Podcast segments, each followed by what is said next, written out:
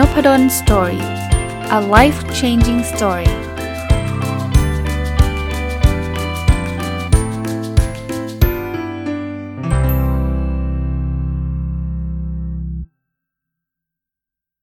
สวัสดีครับ ยินดีต้อนรับเข้าสู่นพดล story พอดแคสต์นะครับ วันนี้มารีวิวหนังสือภาษาอังกฤษอีกเล่มหนึ่ง ซึ่งเพิ่งอ่านจบนะ หนังสือชื่อ Life is Good นะครับ เขียนโดยโดยคุณ Bert and John Jacobs นะ ก็คงไม่ใช่หนังสือ best seller อะไร แล้วก็คิดว่าออกมานานแล้ว เพราะว่าไปได้หนังสือเล่มนี้มาจากงาน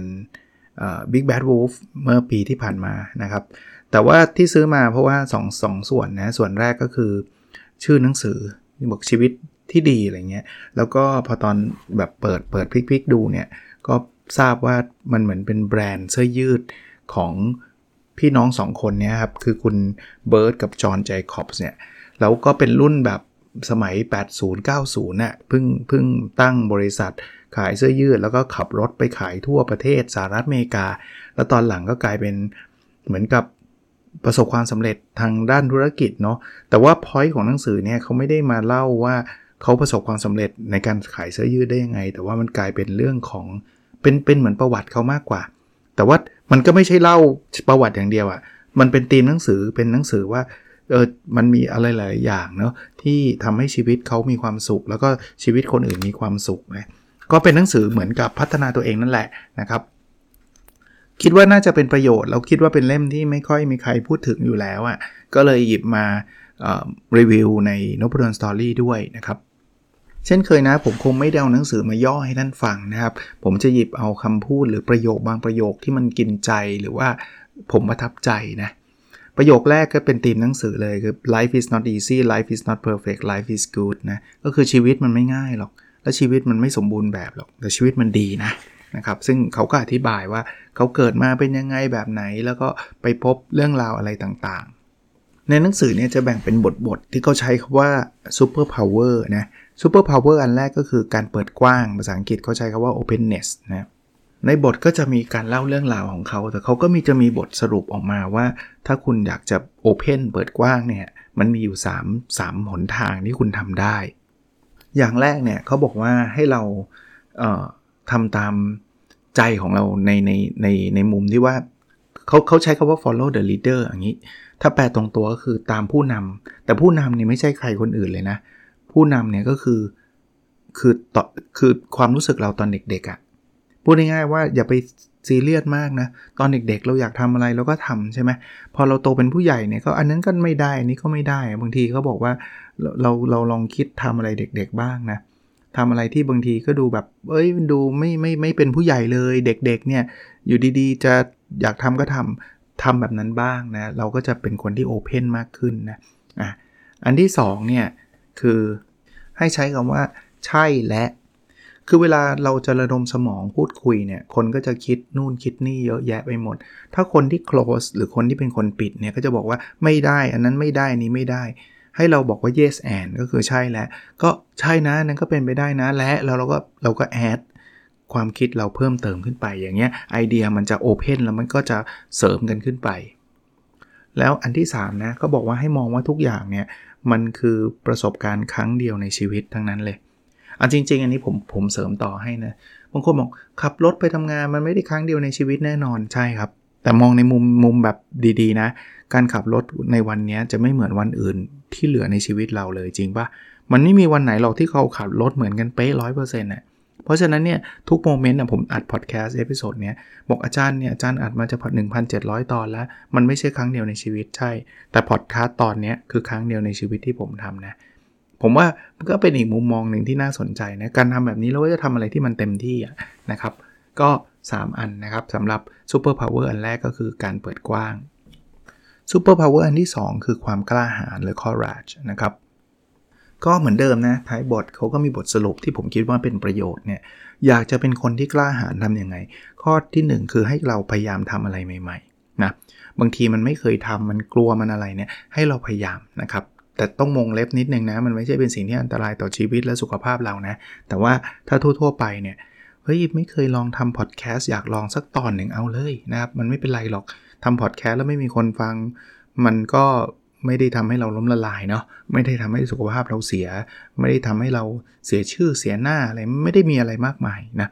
อยากเขียนเพจก็ทำซะนะทำซะไม่มีคนฟังไม่มีคนอ่านก็เฉยๆปะมันก็ไม่ได้ทำให้เราเดือดร้อนเงี้ย ข้อ2นะเขาบอกว่าให้มองคำปฏิเสธเหมือนกับ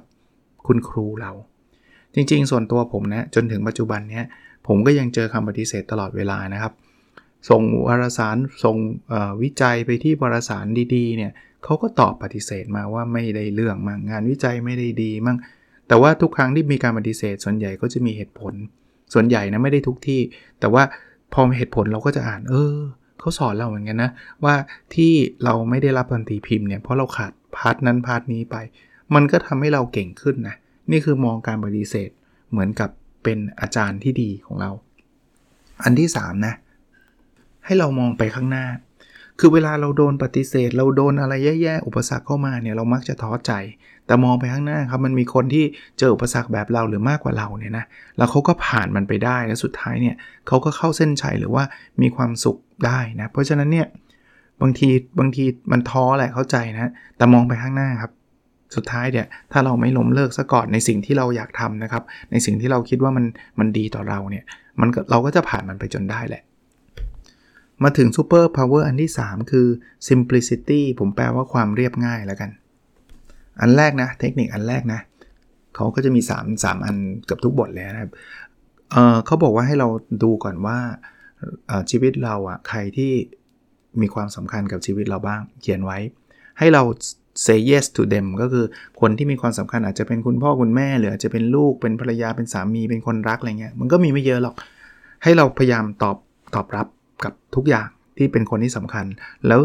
say no to everything else ก็คือปฏิเสธที่เหลือนะปฏิเสธที่เหลือ เช่น ถ้าสมมุติว่าลูกเราเนี่ยเป็นคนสำคัญสำหรับเราใช่ปะ่ะ เพราะนั้นให้เวลากับลูกเยอะหน่อย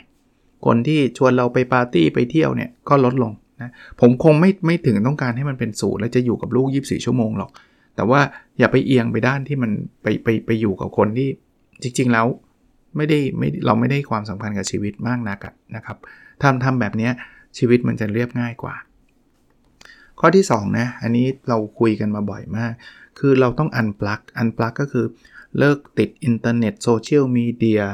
สกรีนไทม์อะไรของเราอะนะเยอะเกินไปนะบางคนเนี่ยวันๆไม่ต้องทำอะไรนะนั่งอยู่หน้าจอเดียว เขียนบางทีบางทีไม่ใช่แค่ความบันเทิงนะทำให้เกิดความโกรธได้ไปทะเลาะกับใครในในในโซเชียลมีเดียอย่างเงี้ยเลิกเถอะนะครับเราเราชีวิตมันยุ่งอยู่แล้วเนาะอย่าไปสร้างความยุ่ง มากมายนะครับ เพิ่มเติมนะอะอันที่3ครับเขาบอกว่าให้เราออกไปนอกบ้านบ้างเออชอบคำแนะนำนี้นะเขาบอกว่าสิ่งที่เราจะทำให้เรามีความสุขอะมันเป็นสิ่งเดียวกับตอนที่ทำให้เราตอนเราเด็กๆมีความสุขอะตอนเด็กๆเรามีความสุขจากอะไรอะวิ่งเล่นกับเพื่อนที่สนามนั่นแหละนั่นแหละ เราต้องการอะไรแบบนั้นแหละ ใช่ไหมเด็กๆเราอะเราเรามีความสุขกับการที่แบบผมน่าส่วนตัวผมแล้วไงนะผมเตะบอลกับเพื่อนเนี่ย เออจริงผมควรทำแบบนั้นบ้างมากมากขึ้นอะนะ เพราะฉะนั้นเนี่ยออกไปบ้างนะ ออกไปบ้างเราอยู่กับจอทั้งวันไม่ไหวหรอกนะ มาถึง superpower อันที่ 4 นะ คืออารมณ์ขันหรือ humor นะเป็นเป็นเป็นการสร้างอารมณ์ขันหรือมีอารมณ์ขันเนี่ยเราจะสร้างอะไรได้บ้างนะครับ เทคนิคอันที่ 1 คือ ก็พยายามเอาอารมณ์ขันกลับมาบ้านนะครับ บางคนเนี่ยกลับมาบ้านพร้อมความเครียดแล้วความเครียดมาฝากคนที่บ้านเพียบเลยไม่เอานะเข้าใจแหละชีวิตมันเครียด ที่ทำงานเครียด แต่คุณจะเอาความเครียดกลับมาบ้านทำไมอะคุณเอาอารมณ์ขันกลับมานะเจอหน้าลูกเมียหรือลูกสามีก็ได้นะ ก็เล่นกับเขาบ้างขำกับเขาบ้างนะครับ อันที่ 2 แม้กระทั่งเวลาทำงานเนี่ยเขาก็บอกว่าพยายามทำงานให้มันแทรกอารมณ์ขันว่าเข้าไปในห้องประชุมเนี่ยไม่ใช่มาถึงเครียดใส่ทันทีอะไรเงี้ยปล่อยมุกมั่งอะไรมั่งก็ได้นะครับและอันที่ 3 นะเขาบอกว่าให้มองว่าอารมณ์ขันเนี่ยมันคือยารักษาโรคทำให้ร่างกายเราแข็งแรง ซึ่งมันเป็นแบบนั้นจริงๆนะครับ แม้กระทั่งผมเคยอ่านหนังสือเล่มไหนไม่รู้เนี่ย การเฟกแกล้งหัวเราะก็ช่วยนะครับเขาบอกว่าเหมือนสมองเราไม่รู้หรอกว่ามันแกล้ง เพราะนั้นอยู่ดีๆขำขึ้นมานะชีวิตมันดูสดใสขึ้นทันทีเลยกลายเป็นว่าเรามีความสุขเพิ่มขึ้นทั้งทั้งที่ตอนแรกก็ไม่มีความสุขอะ่ะมันแปลกไหมเอางี้ไม่เชื่อผมก็ทดลองดูก็ได้ แต่อยู่คนเดียวนะ เดี๋ยวเกิดแบบ อยู่บนรถไฟฟ้าฟังผมแล้วอยู่ดีขำมาดัง ๆ คนก็จะมองเอา อยู่คนเดียวลองขำกลิ้งขึ้นมานะบางทีมันช่วยเราได้นะครับ ไม่จำเป็นที่ต้องไปไปฟังมุกไปอะไรก็ตาม แต่ส่วนตัวผมนะ เดี๋ยวนี้ชอบดูคลิปแบบขำๆอะพอดูแล้วก็ขำบางทีขำน้ำตาไหลเลย ช่วยได้นะครับช่วยได้ มาถึง superpower ที่ 5 นะ คือความรู้สึกขอบคุณหรือภาษาอังกฤษเรียกว่า gratitude มาดูเทคนิคกันนะครับ อย่างแรกเนี่ยเขาบอกว่าให้เราเขียน อะไรที่เป็นลายมือแล้วส่งให้กับคนที่เรารู้สึกอยากจะขอบคุณ มันมีคำหนึ่งที่ผมชอบนะครับเขาบอกว่าอะไรที่มันมาจากใจมันจะมันจะไปถึงใจ เวลาเราเขาบอกบางทีมันมีอีเมลอย่างเงี้ยอีเมลแบบพวก standard นะเดี๋ยวนี้มันมี Chat GPT เขียนด้วยนะถ้าเกิดคุณใช้พวกนั้นเนี่ยมันมันไม่ค่อยคนอ่านแล้วมันจะดูดูแห้งแล้งอะแล้วเราเคยอ่านอีเมลพวกแบรนด์เขาเขียนขอบคุณเราปะเราไม่รู้สึกเท่าไหร่หรอก มันรู้สึกว่ามันแต่งมาแล้วมันก็ส่งให้ทุกคนแบบนี้แหละ เราก็เฉยๆใช่ไหม แต่ถ้าเกิดคุณได้รับลายมือจากจากคนทำงานจากบริษัทนั้น แล้วก็เขียนขอบคุณเรามาเนี่ยมันจะเริ่มอินมากขึ้นเนาะอะไรที่มันมาจากใจเนี่ยมันจะเข้าถึงใจนะอันนั้นคือเทคนิคอันแรก ข้อที่2เนี่ยให้เราเปลี่ยนคำว่าเราต้องทำเป็นเราอยากทำนะหรือเราเลือกที่จะทำเพราะว่าถ้าเป็นเราต้องเนี่ยเราจะทำแบบฝืนๆเราจะทำแบบโอ้ชีวิตมันแย่จังต้องทำนู่นนี่นั่นให้เปลี่ยนคำพูดดู นะครับว่าเราเลือกที่จะทำหรือเราอยากทำเรื่องนี้นะครับ ก็จะทำให้เรารู้สึกขอบคุณว่าเนี่ยเนี่ยเราเรามาเนี่ยมันมีทางเลือกเยอะแยะเลย แต่ว่าเราทำเรื่องนี้เพราะว่ามันช่วยเหลือคนนู้นคนนี้ได้เยอะนะครับ ข้อที่ 3 เขาบอกทำเหมือน Thanksgiving เนี่ยทำทุกวันนะเมืองนอกมันมีเทศกาลขอบคุณพระเจ้าใช่ไหมแต่จริงๆแล้วเนี่ยเราทำแบบนั้นได้ทุกวันนะอย่างอย่างในในตัวอย่างหนังสือเนี่ยเขาบอกว่าเวลากินข้าวก็เราอาจจะทำเหมือนกับขอบคุณอะ ขอบคุณที่เรามีอาหารกินหรืออะไรอย่างเงี้ยนะก็ก็สามารถทำได้ อันนี้ปรับมาเป็นของคนไทยนิดนึงก็ได้ จริง ๆ เราไม่ต้องถึงกับขนาดแบบขอบคุณพระเจ้าอะไรอย่างงี้ใช่ไหมแต่ว่าทุกครั้งที่กินอาหารเนี่ยเราลองขอบคุณก็ได้นะว่า เราโชคดีจังเราได้กินอาหารด้วย เราได้กินข้าวอร่อยด้วย เราได้กิน whatever หรืออะไรก็ตามที่ท่านกินอยู่เนี่ยสส่วนตัวผมเนี่ย ผมจะเขียน gratitude journal เคยเล่าให้ฟังแล้วเนาะเขียนขอบคุณ 3 สิ่งที่เกิดขึ้นในวันนี้ ก็ มันทำให้เราโฟกัสกับสิ่งดีๆ ได้ง่ายขึ้นนะ และชีวิตมันมีความสุขได้ง่ายขึ้น หรือมีความทุกข์ได้ยากลงนะครับ ลองทำดูนะ ถัดไป superpower อันที่ 6 คือความสนุกสนานนะครับ หรือภาษาภาษาอังกฤษเขาใช้คำว่า fun นะอะมาดูเทคนิคกัน เทคนิคอันแรกเนี่ยเขาบอกว่าให้ customize แปลว่าความสนุกของแต่ละคนมันไม่เหมือนกัน เพราะฉะนั้นเนี่ยคุณอาจจะเห็นเพื่อนคุณสนุก แต่คุณอาจจะไม่สนุกไม่เป็นไรครับ หาอันที่ทำให้คุณสนุกอะนะ เลือกได้นะครับ เลือกได้ให้มันเหมาะกับคุณนะ เทคนิคอันที่ 2 พยายามขยับตัวความสนุกเนี่ย เช่นใครชอบวิ่งออกไปวิ่ง ใครชอบเตะบอลไปเตะบอล ใครชอบตีแบดตีกอล์ฟอะไรเงี้ย จะดีกว่านะครับนะและอันที่ 3 นะครับ คือคือผมใช้คำว่าอะไรเดียวปล่อยตัวปล่อยใจบ้าง เออ แต่ไม่ใช่ในแนวแนวที่ไม่ดีนะ ไม่ใช่ว่าเละเทะนะ แต่ว่าเหมือนกับบางบางคนต้องเก๊กตลอดอย่างเงี้ย ต้องแบบเป็น ไม่ได้เดี๋ยวไม่หล่อเดี๋ยวไม่สวยไม่ต้องนะปล่อยบ้างนะรีแลกซ์บ้างร้องเพลงก็ร้องบ้างอะไรเงี้ยคล้ายๆแบบนั้นจะไม่ได้เชียร์ทุกคนให้ร้องเพลงนะครับ แต่ว่าบางบางคนมันเข้มไปหน่อยอะ่ะคือคือไม่ได้เสียเสียเสียลุกอะไรเงี้ยก็ก็ต้องปล่อยปล่อยวางมั่งอะ่ะปล่อยตัวมั่งอะ่ะใช้คำว่าอะไรเดียคือแบบเออสนุกกับมันมั่งอะ่ะสนุกกับชีวิตมั่งอะ่ะ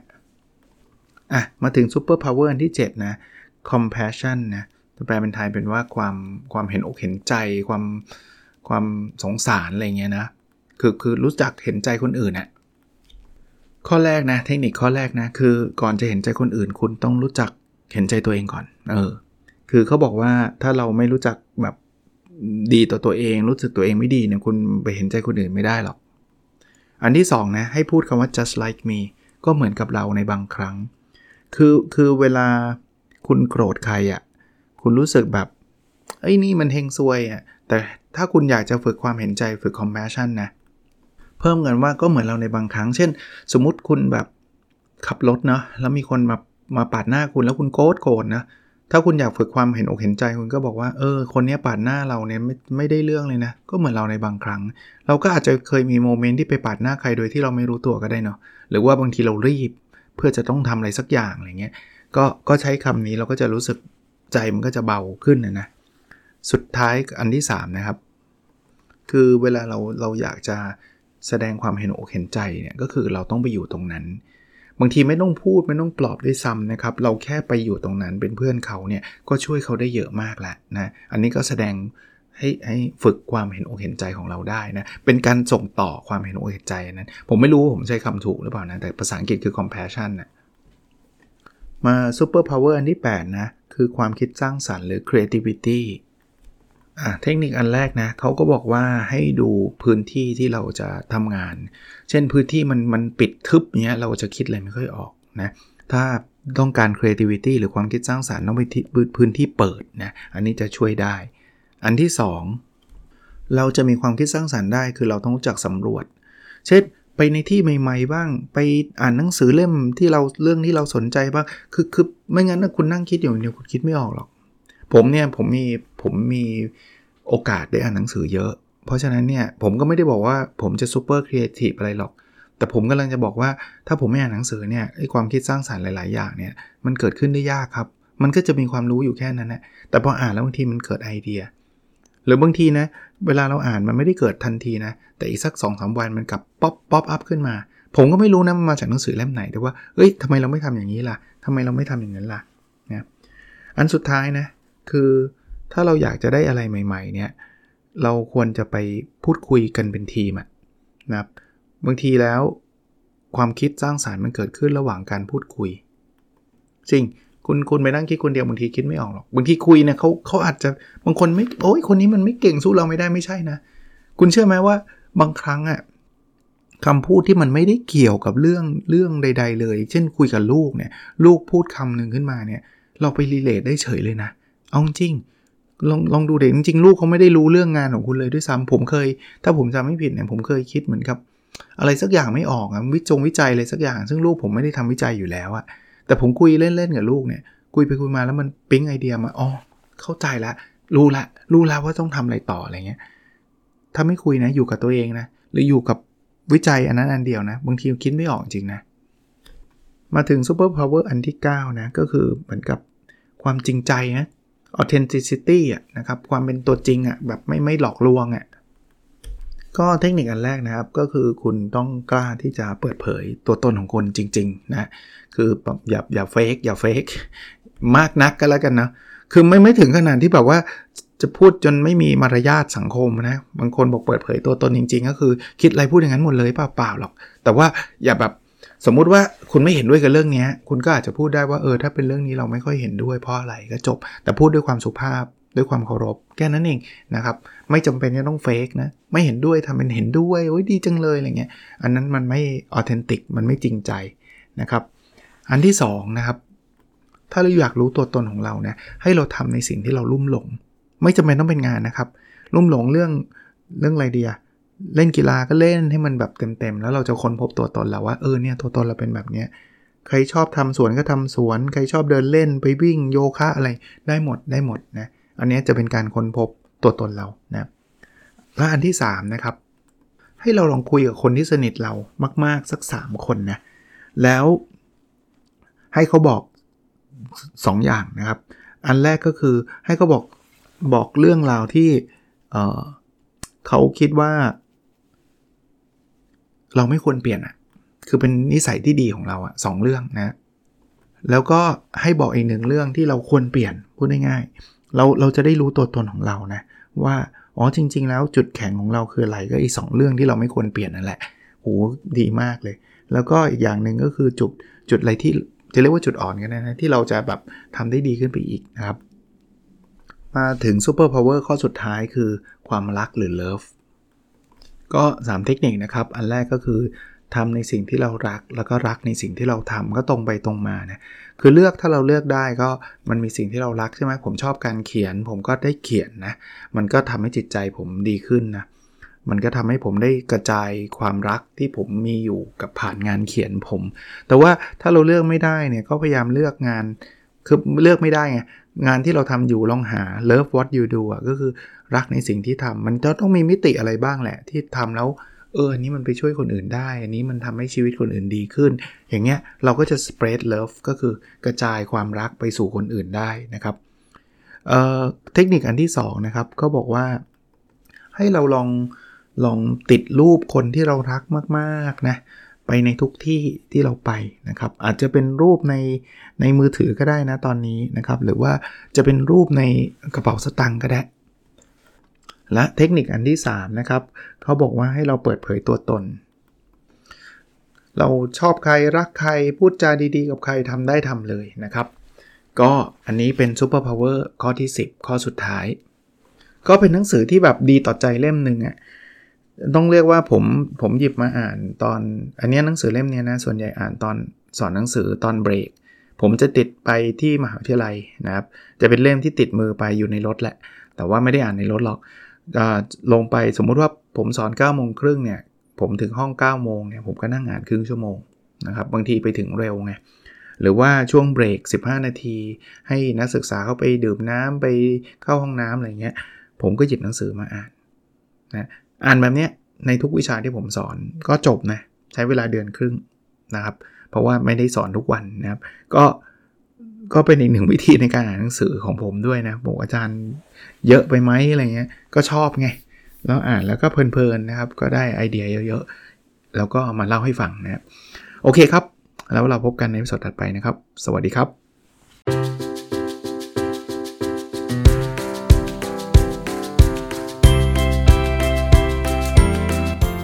n o p a d o n Story a life changing story